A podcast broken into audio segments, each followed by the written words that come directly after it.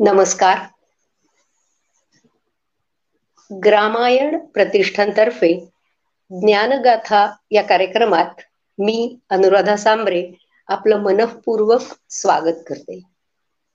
मागच्या एक वर्षापासून दर रविवारी प्रसारित होणाऱ्या ज्ञानगाथा या कार्यक्रमात आपल्या जीवनाशी निगडीत विविध विषयांवर तज्ज्ञ व्यक्तींचं मार्गदर्शन होत असतं. त्याविषयी शंका समाधानही या ठिकाणी केलं जातं. आजचा ज्ञानगाथेचा हा बेचाळीसावा विषय आहे. वर्ग आहे. प्रसारित होणारा. आजच्या ह्या कार्यक्रमात बायो एन्झाईम्स या विषयावर आपण मार्ग मार्गदर्शन आणि त्यावरची कार्यशाळाही बघणार आहोत. आपल्या रोजच्या व्यवहारातच शरीर आपलं शरीर आपलं घर स्वच्छ ठेवण्यासाठी आपण नकळत बरीच रसायनं वापरतो. आणि ह्या रसायनांचे आपल्या आरोग्यावर आणि पर्यावरण पर्यावरणावरही खूप वाईट परिणाम होतात आणि नुकसान होत असत. जसं आपण म्हटलं आपलं आंघोळीचं साबण शॅम्पू फरशी पुसण्याचे जे काही आपण वापरतो कपडे धुण्यासाठी भांडी घासण्यासाठी अशा अनेक वस्तू अनेक गोष्टी आपण स्वच्छतेसाठी वापरतो. तर ह्या गोष्टी रसायन मुक्त कशा बनवाव्या तेही घरच्या घरी. हे आज आपल्याला माननीय विशाखा राव जठार दाखवणार आहेत. नमस्कार विशाखाताई. विशाखाताई ह्या यांचा परिचय मी आज इथे करून देते. त्या बीएससी फिजिक्स असून पुणे युनिव्हर्सिटीतून त्यांनी एमबीए केले.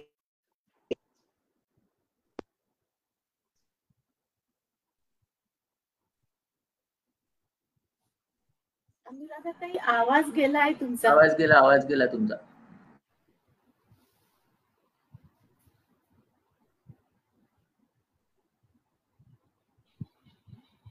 म्यूट झालाय का? नाही नाही नाही. म्यूट दिसतंय मला तिथे.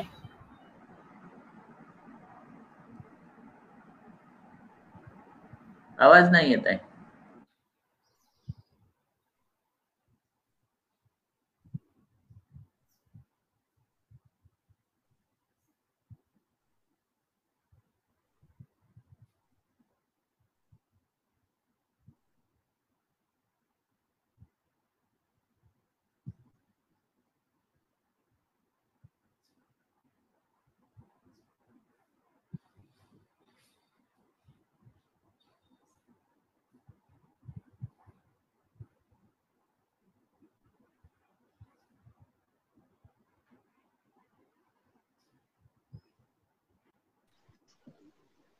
आता येतोय आवाज?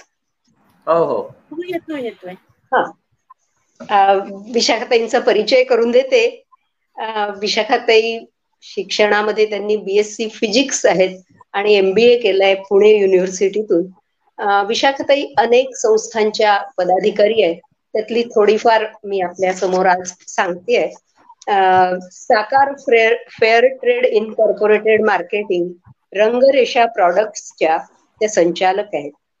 हिरबाई या संस्थेच्याही त्या अध्यक्ष आहेत. सृष्टी पर्यावरण मंडळाच्या त्या मानद संचालक आहेत. आणि एल डी कॉलेज नागपूरच्याही डेव्हलपमेंट कमिटीच्या त्या सदस्य आहेत. पूर्वी विशाखाताई ह्या कॉर्पोरेट क्षेत्रात होत्या.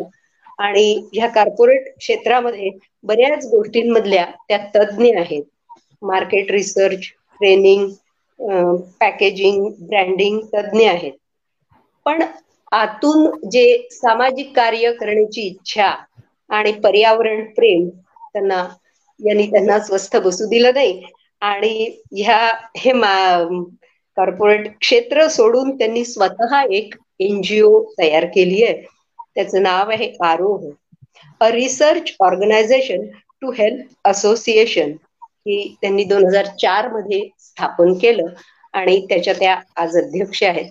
त्यांचे सहकारी शर्मिष्ठा गांधीही त्यांच्यासोबत नेहमी असतात. तर अशा या विशाखातही आज पर्यावरण प्रेमानी हे होऊन गेल्या तीन वर्षांपासून त्यांनी म्हटलंय की त्या रसायनमुक्त जीवन त्या स्वतः जगतात आहे आणि आपणही जगावं. चांगल्या कामाची सुरुवात ही जशी आपल्या घरापासून करावी तसं त्यांनी स्वतः सुरू केलेलं आहे. स्वतःच्या घरीच हे बायो एन्झाईम्स हा विषय घेऊन याचे जे प्रॉडक्ट्स कसे तयार करायचे हे त्यांनी स्वतः हा प्रयोग करून पाहिले केले ते यशस्वी झाले आणि ते आज त्या आपल्यासमोर ठेवणार आहेत. तर त्यांचं मार्गदर्शन होईल. या मार्गदर्शनानंतर आपल्या मनात जर काही प्रश्न असतील तर कॉमेंट बॉक्समध्ये आपण ते प्रश्न विचारू शकता. विशाखातही त्याचं या ठिकाणी आपलं समाधान पण करून देतील. विशाखातही या. सुरू करा आपली कार्यशाळा. नमस्कार अनुराधाताई. नमस्कार. रामायण प्रतिष्ठानने आज मला ही बायो एन्झाईम्सबद्दल बोलण्याची संधी दिलेली आहे. त्याबद्दल मी रामायण प्रतिष्ठानची अत्यंत आभारी आहे. आणि मला असं अगदी मनापासून वाटत होतं की हा विषय सगळ्यांच्या पर्यंत पोहोचावा. तर त्या दृष्टीने मला वाटतं फक्त एकच सांगायचं राहिलं की मी ग्रामायण प्रतिष्ठानची ही एक कार्यकर्ती म्हणून थोडासा माझा खारीचा वाटा ग्रामायण प्रतिष्ठानच्या या सेवागाथा ज्ञानगाथेमध्ये देण्याचा मी प्रयत्न करते आहे. जेव्हापासनं म्हणजे हे फ्लायर सगळ्यांच्या पर्यंत पोहोचलं तेव्हापासून मला बरेचसे फोन्स आले. की हे तू बायो एन्झाईम्सवर काहीतरी घ्यायचं म्हणतेस. बायो एन्झाईम्स म्हणजे काय? तर आपल्याला ही सगळ्यात मनात प्रश्न हाच असणार आहे की बायो एन्झाईम्स म्हणजे काय? तर एन्झाईम्सला मराठी शब्द आहे विकर. विकर असं आपण ते म्हणतो मराठी. पण मराठी आता आपल्याला बरेचदा माहिती नसतं. तर हे जैविक विकर म्हणजे बायो एन्झाईम्स आणि हे घरीच असलेल्या पदार्थातनं तयार होतं. आणि आपल्याकडे जी असते एक प्रक्रिया घरो घरोघरी आपण वापरतो की आंबवण्याची प्रक्रिया असते. तर फर्मेंटेशन फर्मेंटेशन ह्या म्हणजे आंबवण्याच्या प्रक्रियेमधनच आपण हे बायो एन्झाईम्स तयार करतोय. आता जसं अनुराधा ताईंनी सांगितलं तसं तीन वर्षापासून मला असं वाटलं की आपण केमिकल फ्री आयुष्य जगायला पाहिजे. कारण कळत न कळत आपण इतकं काही काही वापरत असतो. त्याच्यामध्ये कॉस्मेटिक्स असतात. पावडर्स आहेत क्रीम्स आहेत शॅम्पूज आहेत. हेअर कलर आहे. म्हणजे पर्सनल केअरचे जे प्रॉडक्ट्स आहेत त्याच्यामध्ये मोठ्या प्रमाणात केमिकल्स टॉक्सिन्स आहेत. त्याचप्रमाणे डिटर्जंट्स आहेत. आणि वेगवेगळ्या प्रकारासाठी वेगवेगळ्या ह्याच्यासाठी आपण वेगवेगळी डिटर्जंट्स वापरतोय. म्हणजे घर पुसायचं असलं तर वेगळं डिटर्जंट भांडी धुवायला वेगळं बाथरूम धुवायचं असेल तर वेगळं टॉयलेट्स असतील तर वेगळं. पण हा विचार केलाय का की एवढ्या प्रमाणात आपण डिटर्जंट वापरतोय तर नक्की होतंय काय त्याच्यातनं? आणि एखादे तुम्ही जे आहे उत्पादन तर त्याच्यामध्ये बारीक अक्षरात लिहिलेलं असतं की त्याच्यामध्ये काय वापरलेलं आहे त्याच्यात काय इन्ग्रेडियंट्स आहे तुम्हाला कदाचित ते वाचता येणार नाही त्याच्यासाठी भिंग म्हणजे लेन्स लागेल वाचायला. कारण सगळ्यांची त्या उत्पादकांची अशी इच्छाच असते की हे कोणी वाचू नये. पण तरीही वाचण्याचा प्रयत्न करा. त्याच्यातली नावं लिहून घ्या आणि मग गुगल सर्च करा. गुगल सर्च मध्ये हे तुम्हाला लक्षात येईल की अरे बापरे आपण केवढ्या गोष्टी ह्या वापरतो आहे की ह्या अतिशय घातक आहेत. आपल्या आरोग्याला घातक आहेत आणि सगळ्यांच्याच आरोग्याला घातक आहेत. कारण ह्या नुसत्या गोष्टी आपल्यापर्यंत राहत नाहीत. आपण ते वापरतो त्याच्यानंतर ते पाण्यात जलस्रोतामध्ये जातात नदी नाल्यांमध्ये जातात आणि पुढे तेच पाणी शेतीला वापरलं जातं पिण्याला वापरलं जातं. शेतीला वापरत असेल तर ते परत त्या अन्नधान्यातनं आपल्याच प्लेटमध्ये ते येणार आहे. आणि परत आपल्या शरीरामध्ये ते जाणार आहे. आणि दुसऱ्यांच्याही याला आपण पाहतोय की म्हणजे केवढ्या मोठ्या प्रमाणात हे केमिकल्स आपण हे करतोय. तर कधी कधी आपल्याला बातम्या आपण पाहतोच की ह्या तलावातले मासे मोठ्या प्रमाणात मेले. बँगलोरला बँगलोरच्या तलावांबद्दल तर खूप बातम्या येतात की तिथे फोमिंग होतं. आणि कशामुळे होत आहे हे सगळं? तर आपल्याला नेहमी असं वाटत असतं की हे सगळं इंडस्ट्रीयल वेस्टमुळे होतं. पण हे जे आपण स्वतः वापरतो आहे ह्या सगळ्या केमिकल्सचाही जलस्रोतावर फार मोठा परिणाम होतोय.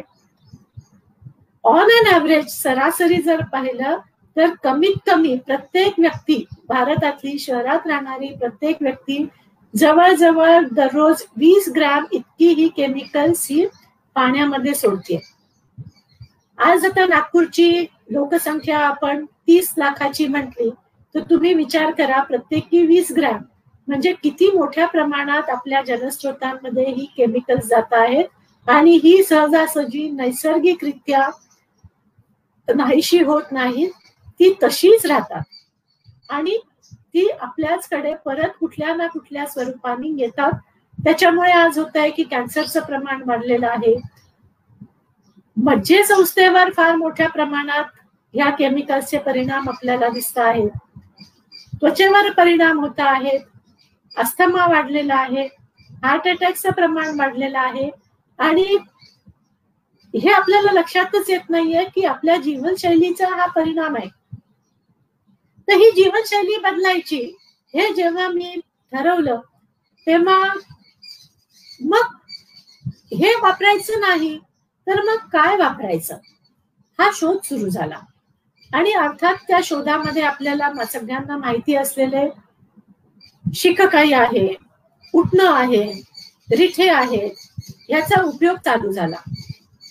पहिल्यांदी हे झालं की तुम्हाला माझ्याकडे पाहून कळतच असेल की हेअर कलर वापरणं सोडलं. फार प्रेशर आलं सगळ्यांचं की अरे हे काय तुला पांढरे केस दाखवायची हाऊस आहे का? म्हटलं हाऊस नाही पण मला त्याच्यासाठी दुसरा काही अल्टरनेट काही अजून मिळालेला नाहीये. जर काही मिळाला नैसर्गिकरित्या काही केस काळे करायचा आणि याच्यापेक्षा जरा बरं दिसायचा तर जरूर आपण विचार करूया. आणि असं हे शोध करता करता एक अगदी आपण काय म्हणतो ना मॅजिक वॅन एक जादूची छडी अशा पद्धतीचं एक वाचनामध्ये आलं की बायो एन्झाईम्स आणि ही बायो एन्झाईम्स कशी तयार करायची? हे पण सगळीकडे दिलेलं आहे बरं. हे काही मी तुम्हाला अगदी असं रॉकेट सायन्स आहे असं काही नाही पण मी आज तुम्हाला दाखवते ते कसं करायचं. तर मी म्हटलं की नाही आपण करून बघूया. म्हणून मागच्या वर्षी मी ही करायला चालू केली. आणि त्याला खूपच छान म्हणजे ती फारच छान बनली. तर मी बनवलेला पण तुम्हाला दाखवणार आहे. आणि कसं बनवायचं ते पण मी आता तुम्हाला दाखवते. ही बायो एन्झाईम्स मी म्हटलं तसं की ही कशासाठी वापरता येतात? ते तर म्हणजे आपण पाहूया पण ही कशाही साठी वापरता येतात? तुम्हाला ही भांडी धुण्यासाठी वापरता येतात कपडे धुण्यासाठी वापरता येतात बाथरूम धुण्यासाठी वापरता येतात टॉयलेट बेसिन धुण्यासाठी वापरता येतात. आंघोळीसाठी वापरता येतात केस धुण्यासाठी वापरता येतात. आणि बऱ्याच गोष्टी ज्या आपण विचार नाही करू शकत त्या ह्याच्यासाठी आपल्याला ही वापरता येत आहेत. म्हणजे फॅब्रिक कंडिशनर किंवा आपण फॅब्रिक सॉफ्टनर म्हणतो. त्याच्यासाठी पण ही बायो एन्झाईम्स वापरता येतात. आणि मॅजिक वॅन मी म्हटलं म्हणजे जादूच आहे ही की एकच प्रॉडक्ट आहे. आणि तेच आपल्याला वेगवेगळ्या गोष्टीसाठी हे वापरता येत आहे. तर आता हे प्रॉडक्ट फायनल ह्याच्यात कसं दिसतं मी तुम्हाला दाखवते. तर हे जे आहे हे असं दिसतं. असा ह्याला छान रंग येतो. ट्रान्सपरंट दिसत. आणि हे मी घरीच केलेलं आहे. आणि हे बाटलीमध्ये तुम्हाला हे दिसत आहे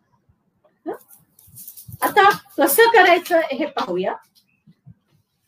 तर त्याचं प्रमाण आहे. तर एक लिटर पाण्याला तीनशे ग्राम फळांच्या साली आणि शंभर ग्राम गुळ. तर आता हे मी आता तुम्हाला दाखवते आहे की ह्या मी लिंबाच्या साली आता काढून ठेवल्या आहेत थोड्याशा त्या फ्रीजमध्ये ठेवल्यामुळे काळ्या पडल्या आहेत ह्या लिंबाच्या साली आहेत. ह्या मी मोजून घेतलेल्या आहेत तीनशे ग्रॅम. हा गुळ घेतलेला आहे शंभर ग्रॅम. शक्यतो आपल्याला काळा गुळ घ्यायचा आहे. आणि खर कधी कधी काय होतं की ऑर्गॅनिक गुळ आपण घेतो.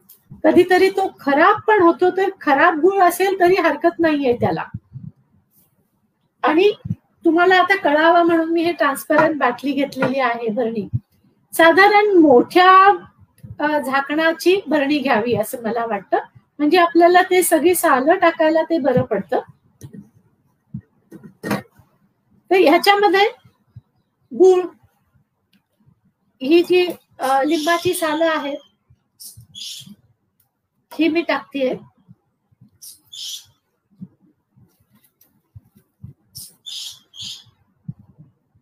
वजन काटा मी मुद्दाम दाखवलेला आहे कारण वजन काटा तुम्हाला पाहिजे. त्याचं जे प्रमाण आहे ते आपल्याला शक्यतो प्रमाण बदलायचं नाहीये. जे थोडंफार उन्नीस बीस आपण जसं म्हणतो तसं थोडस बदललेलं चालेल पण शक्यतो जास्त बदलू नका.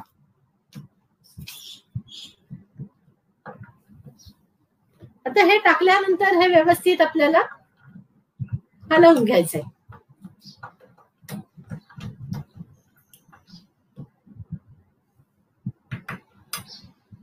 आणि त्यानंतर ह्याला झाकण लावून ठेवून द्यायचं. आता हे झाकण लावून त्याला ठेवून कुठे द्यायचंय? तर साधारण जिथे ऊन नसेल थोडीशी सावली असेल अशा ठिकाणी त्याला डायरेक्ट उन्हामध्ये नाही ठेवायचं. आणि अशा पद्धतीने ते ठेवायचे आपल्याला किती दिवस ठेवायचंय? तर आपल्याला हे नव्वद दिवस ठेवायचंय. पण पहिले तीस दिवस आपल्याला काळजी घ्यायची आहे की रोजच्या रोज त्याचं झाकण एकदा उघडायचंय. आणि मग ते बंद करायचंय. कारण त्याच्यामध्ये गॅस फॉर्मेशन होत. आणि ते गॅस जर काढून नाही टाकला आपण तर ती बाटली फुटण्याची शक्यता असते. म्हणजे त्याच्यामुळे रोजच्या रोज आपल्याला ते गॅस त्याच्यातला काढून टाकायचा आहे आणि जमलं तर थोडस हलवायचंय. आणि नाही हलवलं तरी हरकत नाहीये. म्हणजे मी हलवते पण हलवायला पाहिजे अशी गरज नाहीये. पहिले तीस दिवस आपल्याला आठवणीने ते उघडायचं आहे आणि नंतर बंद करायचंय. तीस दिवसानंतर साठ दिवस आपल्याला तसंच ठेवायचंय त्याला काहीच करायचं नाही. नंतर तुम्हाला लक्षात येईल की ही जी सालं आता वर दिसत आहेत ती जेव्हा हे बनतं तेव्हा हे सगळं खाली सेटल होतात. आणि वर अगदी ट्रान्सपरंट छान क्लिअर बायो एन्झाईम तयार होतं. त्याच्यानंतर आपल्याला काय काय हवंय? तर आपल्याला एक गाळणं लागणार. गाळण्यासाठी एक भांडं लागणार. आणि नंतर बाटलीत भरून ठेवण्यासाठी एक हे फनेल लागणार. तर त्याच्यानंतर तुम्हाला ते बाटलीत भरून ठेवता येईल आणि तुम्हाला ते वापरता येईल. साधारण म्हणजे मी अशा पद्धतीच्या बरण्या वापरतीये हे करण्यासाठी. अशा ह्या पद्धतीच्या बरण्या मी वापरते आणि मोठ्या पद्धतीने मी करताना म्हणजे असे जे व्हिडिओज आणि हे पाहिले तर त्यांनी बॅरल्स आणि ड्रममध्ये पण असं केलेलं आहे.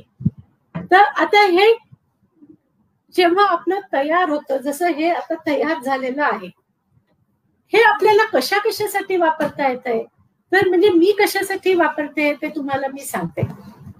की सुरुवातीला मी फक्त जमीन पुसायला वापरायला लागले. नंतर मग असं वाटलं की अरे हे आपल्याकडे आहेच. आणि आता लॉकडाऊन मध्ये घरी मोलकरी नसतात काही नसतात.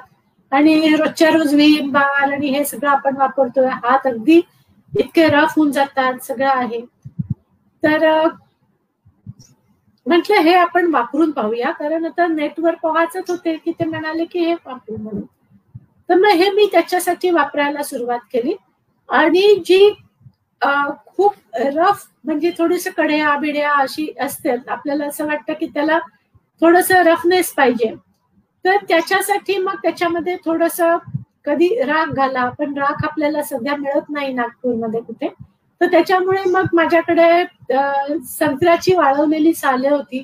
तर त्याची भुकटी केली ती त्याच्यात मिक्स केली आणि छान खूपच छान ती भांडी निघायला लागली. आणि मुख्य म्हणजे हात अगदी सॉफ्ट हाताला काहीही होत नाही म्हणजे हे तुम्ही खरोखर करून आणि अनुभवून पाहण्याचीच गोष्ट आहे. मग म्हटलं हे सगळं होतच आहे. मग दुसरं करता करता काय झालं की आपण भांडी घासतो हे घासतो. तर ते जे किचनचं सिंक होतं तर ते बंद झालं ब्लॉक झालं ते. किचनचं सिंक तुंबलं. मग आता ते काय लॉकडाऊन मध्ये आपल्याला हे मिळत नाहीये कोणी मिळत नाही. मग तेव्हा मला आठवलं की अरे याच्यामध्ये लिहिलेलं आहे की डीप लॉगिंगसाठी पण तुम्हाला हे वापरता येतं. म्हणून रोज रात्री एक भर मी ते बायो एन्झाईम त्या ड्रेन मध्ये टाकायला सुरुवात केली. सुरुवातीला सगळं म्हणजे थोडं हे करून गेलं. आणि आता एक वर्षभर झालं की ते माझं ड्रेन त्याला कधी प्लंबर बोलवायची गरज पडलेली नाहीये काहीच नाही. आणि व्यवस्थित ते काहीच त्याला प्रॉब्लेम झाला नाही. ड्रेन अगदी स्मूथ छान चालू आहे. नंतर मग आपल्याला बरेचदा काय होतं की नळांवर याच्यावर हार्ड वॉटरमुळे डिपॉझिट जमा होतात. तर त्याच्यावर मग मी ते स्प्रे करायला सुरुवात केली आणि स्प्रे झाल्यानंतर एक दहा मिनिटांनी पुसून टाकायचे. तर ते सुद्धा सगळं छान निघायला लागलं. म्हणून एक स्प्रे मी तुम्हाला दाखवलाच आहे की ह्याच्यामध्ये हे जरा डायल्यूट करून मी ते वापरते. म्हणजे आणि कुठलाही सरफेस म्हणजे किचन सरफेस असो बाकीचा असो त्याच्यावर सगळा स्प्रे करून जर पुसून घेतलं तर अगदी व्यवस्थित स्वच्छ होत. मग हे करता करता असं जाणवलं की अरे आपल्याला मग हे तर टॉयलेटसाठी पण वापरता येईल. म्हणजे मग त्याच्यामुळे टॉयलेटच्या सीटला पण मी जसं आपण हार्पिक वापरतो त्याच पद्धतीने ते मी वापरायला सुरुवात केली. आणि वीस मिनिटं ठेवायचं. त्याच्यानंतर आपण नेहमी जसं हे करतो त्या पद्धतीने धुवायचं. तर टॉयलेट बेसिन सुद्धा अगदी छान व्यवस्थित छानच त्यांनी साफ होतात. मग प्रश्न आला की कपडे धुण्यासाठी हे वापरता येईल का? तर कपडे धुण्यासाठी सुद्धा हे वापरता येतं. आणि जर तुम्ही अगदी तुम्हाला डिटर्जंटच वापरायचं असेल आणि हे साधारण पन्नास एम एल हे वापरलं तर तुमचे कपडे जास्त स्वच्छ निघतात आणि डिटर्जंटची क्वांटिटी कमी लागते. डिटर्जंट नसेल वापरायचं तर आपले रिठे आहेतच. आठ दहा रिठे एका कापडाच्या पुरचुंडीमध्ये बांधायचे वॉशिंग मशीन मध्ये टाकायचे बायो एन्झाईम त्याच्यामध्ये साधारण पन्नास एम एल किंवा तुमची किती कपडे असतील त्याच्याप्रमाणे पन्नास ते शंभर एम एल ते टाकायचं. आणि मशीन फिरवा. खूप छान खूप छान कपडे निघतात. मग असं वाटलं की अरे आपली स्किन तर छान होतीये. आता फॉरेन कंट्रीजमध्ये आपण जेव्हा जातो तर त्यांच्याकडे खूपच एक पद्धत असते की फॅब्रिक सॉफ्टनर वापरायची. कारण आपल्या डिटर्जंटमुळे किंवा उन्हात आपण जेव्हा कपडे वाळत घालतो तेव्हा थोडेसे कपडे ते कडक होतात. आणि कालांतराने ते कडक होत जातात कारण त्या हवामानाचा त्याच्यावर परिणाम होतो. एस्पेशली कॉटनचे जर म्हटलं तर ते एक त्याला एक कडकपणा येतो त्या तंतूंना. तर जसं आपण नीळ वापरतो त्या पद्धतीने मग मी ते एक त्याच्यामध्ये हे करून कपडे भिजवून पाहिले. तर ते कपडे इतके सुंदर अगदी सॉफ्ट असे झाले त्याच्यानंतर की अगदी वापरायला खूप बरं वाटत. तर हे झालं आपलं डिटर्जंट्स आणि ह्याच्याबद्दल. आता पर्सनल केअरमध्ये सुद्धा मी हेच वापरते आहे. केसांसाठी वापरायला आधी चालू केलं. तर केसांसाठी म्हणजे केस धुण्यासाठी असं म्हणूया. तर केस धुण्यासाठी पण अर्थात नुसतं वापरून असं नाही होत आहे त्याच्याबरोबर शिककाई रिठा आणि बायो एन्झाईम म्हणजे बायो एन्झाईम तुम्हाला आधी केसाला लावून ठेवता येतं. त्याच्यानंतर शिककाई आणि ह्यानी केस धुवून टाकता येतात. नंतर केसांना मॉइश्चराईज करण्यासाठी जर तुम्ही खोबरेल तेला बरोबर बायो एन्झाईमचे थोडेसे ड्रॉप्स म्हणजे अगदीच थोडे ड्रॉप्स दोन तीन ड्रॉप्स असे जर टाकले तर तुम्हाला कंडिशनर वापरायची गरज पडत नाही. ओला केसांवर ते थोडस लावून टाका. तर अगदी कंडिशनर वापरल्यासारखं तुमचे फ्रीज कमी होतो. केसाला एक चांगला बाउन्स पण येतो आणि शायनिंग पण येत आहे तर हे केसांसाठी पण मी वापरते म्हणजे. आणि एक गंमत म्हणजे असं तुम्हाला खूप आश्चर्य वाटेल. की मी मॉइश्चरायझर म्हणूनही काही गेले काही महिने ते वापरते. म्हणजे हिवाळ्यामध्ये खोबरेल तेलामध्येच हे याचे काही ड्रॉप्स टाकून रात्री झोपताना स्किन म्हणजे चेहऱ्याला आणि हाताला लावते आणि त्याच्यामुळे स्किन माझी एकदम छान नितळही झाली स्मूथही झाली. आणि दुसरं म्हणजे मला हिवाळ्यामध्ये दुसरं काहीच क्रीम किंवा हे असं आपण नेहमी जसं वापरतो तसं वापरायची काही गरज पडली नाही. तर अशा पद्धतीने हे आपल्याला घरच्या घरी हे करता येईल. तुम्हाला कसं आवडेल त्याप्रमाणे तुम्हाला ते सगळं वापरता येईल. हे फक्त लिंबाच्या सालीनेच बनताय का? तर नाही. हे तुम्हाला बऱ्याचशा प्रकारच्या फळांच्या सालींनी त्याच्या घरापासून बनवता येतं. मी संत्र्याचं बनवले आहे लिंबाचं बनवतेच आहे. मागच्या वर्षी मी आंब्याचं बनवलं आणि पपईचं बनवलं. तर पपईच्या ह्याचा केसांसाठी चेहऱ्यासाठी खूप छान म्हणजे त्याचा उपयोग मला जाणवला. कारण पपईमध्ये एक मुळातच जी एन्झाईम्स आहेत ती मला वाटतं त्या एन्झाईम्सचाही ह्याच्यावर परिणाम झाला. तर ह्याच्यामध्येच तुम्हाला अननसाचे वगैरे असे पण तुम्हाला करून पाहता येतील. आणि मी म्हंटल तसं की ह्या गोष्टी आपण काय आहे की सालं आपण फेकूनच देतो. तर त्याच गोष्टीचा आपल्याला उपयोग करायचा आहे आणि हे आपल्याला घरच्या घरी बरंच करता येईल. सुकलेली थोडी सालं असली तरी पण चालेल. आता मला एक प्रश्न असा मला वाटतं विचारला होता की पल्प असतो आपल्याकडे पल्प आणि सालं ह्याच म्हणजे नुसत्या पल्पचं होतं का? तर नुसत्या पल्पच नाही आपल्याला त्याची सालं पण पाहिजे. कारण सालांमधला जो सुगंध आहे जे इसेन्शियल ऑइल्स आहेत ती त्याच्यामध्ये यायला हवीत. तर त्याच्यामुळे साधारण पल्प आणि आता संत्र्याच्या बाबतीत किंवा लिंबाच्या बाबतीत पल्पही राहतो त्याच्यामध्ये. तर साधारण दोनास तीन हे प्रमाण आहे. तर साधारण दोन दोन तृतीयांश पल्प आणि कमीत कमी म्हणजे दोन तीन म्हणजे दोन पंचमांश फल आणि तीन पंचमांश साल हे आपल्याला व्हायला पाहिजे. आता हे मी घरी वापरते आहे पण जेव्हा मी वाचत होते तेव्हा त्यांनी असं लिहिलं आहे मला म्हणजे मी पाहत होते जेव्हा. तर बरेचसे जण हे फर्टिलायझर आणि जैविक कीटकनाशक म्हणूनही वापरतात. तर हे डायल्यूट करून आपल्याला कीटकनाशक म्हणून आपल्याला फवारता येतं. त्याचप्रमाणे खत म्हणूनही आपल्याला हे वापरता येत आहे झाडांना याचा खत खत म्हणूनही ह्याचा खूप छान त्याचा परिणाम दिसत दिसतोय सध्या. आंध्रमध्ये याच्यावर खूप मोठ्या प्रमाणात आता संशोधन चालू आहे. आणि तिथले शेतकरी मोठ्या प्रमाणावर बायो एन्झाईम्स बनवतात. आणि ऑर्गॅनिक शेती सेंद्रिय शेतीसाठी बायो एन्झाईम्स ते वापरत आहेत आंध्रामध्ये अजूनही एक असा मला एक केस स्टडी वाचायला मिळाली की ईस्ट गोदावरी डिस्ट्रिक्टमध्ये मला वाटतं भीमावर्तरण तलाव आहे. आणि तो खूप पोल्यूट झालेला होता. आणि त्यांनी हेच बायो एन्झाईम वापरून त्याचं पुनरुज्जीवन केलेलं आहे. आणि फार इंटरेस्टिंग ती केस स्टडी मला अशी वाटली. तर मला असं वाटतंय की हा जो आहे बायो एन्झाईम्स म्हणजे घरीच आपण जे करू शकतोय जैविक विकर ते जर सगळ्यांनी नागपूरमध्ये वापरलं तर तुम्ही विचार करा की किती मोठ्या प्रमाणात आपण जे पोल्युशन करतो आहे ते कमी होईल. आणि आपल्याला दुसरं काहीच म्हणजे आपल्या जलस्रोतासाठी दुसरं काहीही वापरायची गरज पडणार नाही. आणि काही तुम्हाला प्रश्न विचारायचे असले तर विचारा.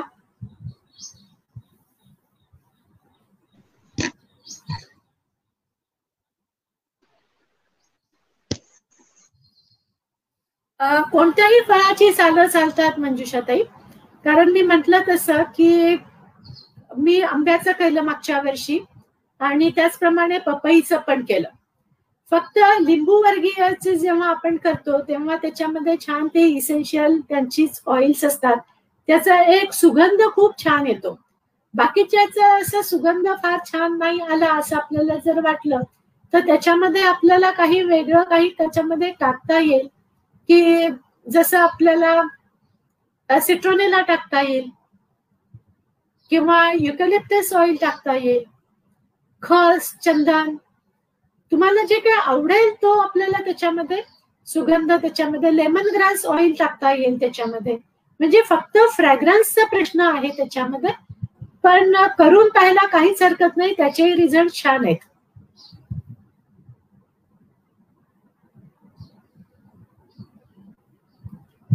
नाही प्लास्टिकचा मी इथे तुम्हाला दिसावं म्हणून मी ग्लास हे वापरलंय. पण मी तुम्हाला दाखवलं की मी असे प्लास्टिकचे वापरते.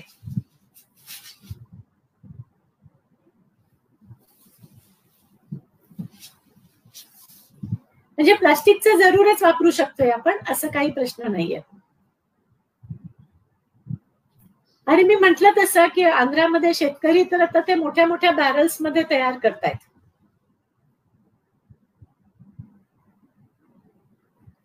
नाही गुळामुळे चिकटपणा येत नाही अजिबातच येत नाही.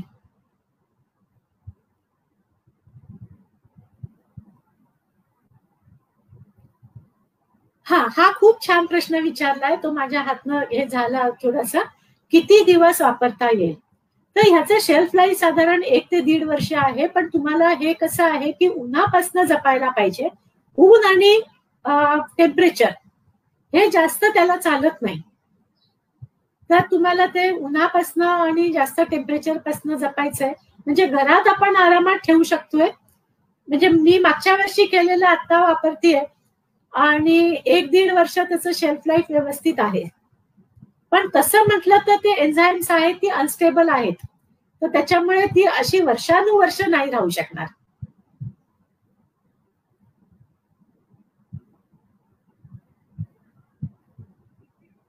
साधं पाणी घेतल्याऐवजी गुलाब पाणी घेतलं तर चालेल का? पण गुलाब पाणी घेण्यामागचं प्रयोजन काही तसं हे नाहीये. कारण त्या गुलाब पाण्याचा सुगंध तो तसा राहणार नाही. कारण हे आपलं मुरणार ही फळांची जागा फळा फळांची सालं ही मुरणार त्याच्यामध्ये. आणि त्याचा एक वेगळा हे तयार होतो. तर तुम्हाला जे वापरायचं असेल म्हणजे दुसरं काही त्याला तुम्हाला फ्रॅग्रन्स पाहिजे असेल तर ते तयार झाल्यानंतर तुम्ही वापरा.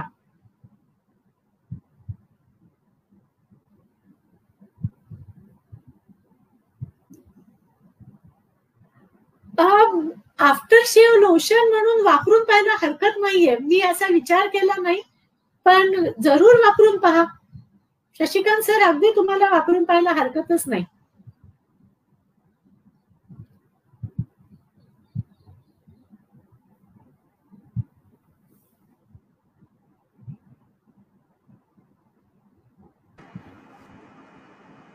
झाले प्रश्न अनुराधाताई.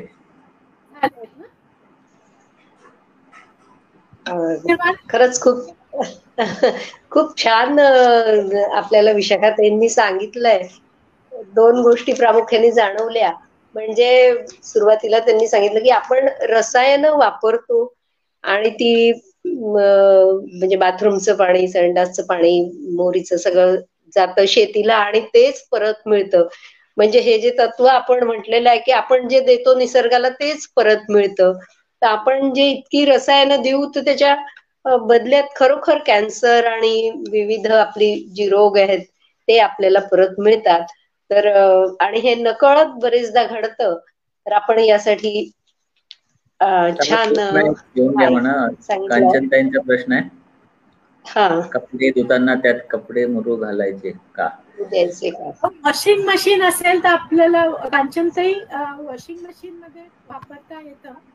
आणि नाहीतर थोडेसे मुरत घालायचे त्याच्यामध्ये. म्हणजे आपण जसं नीळ वापरतो त्या प्रमाणात एक भूज दोन भूज अर्थात हे इतकं नैसर्गिक आहे की त्याच्यामध्ये अगदी किती पन्नास एम एल वापरलं का शंभर एम एल वापरलं असं काही नाही. तुमचं जितकं कॉन्सन्ट्रेशन कसं झालं असेल त्याप्रमाणे वापरा तुम्ही. मंजुषा ताईंचा पण प्रश्न मला दिसतोय इथे. भांडी धुण्यासाठी इतर काही ऍड करायचं का? तर इतर काही ऍड करायची तशी गरज सहसा पडत नाहीये. फक्त जर म्हणजे आपल्याला काय असतं की एक रफ वापरायची सवय आहे. त्याच्यामुळे त्याच्यामध्ये थोडस काहीतरी रफेश टाकायला आपल्याला आवडतं. म्हणून मी ते संत्र्याच्या सालीची पूड टाकते किंवा राख मिळाली तर राख किंवा लिंबाच्या सालीची असं काही आपल्याला वापरता येईल त्याच्यामध्ये. आणि मला एक मगाशी सांगायचं राहिलं की फळं धुण्यासाठी सुद्धा हे खूप छान आहे.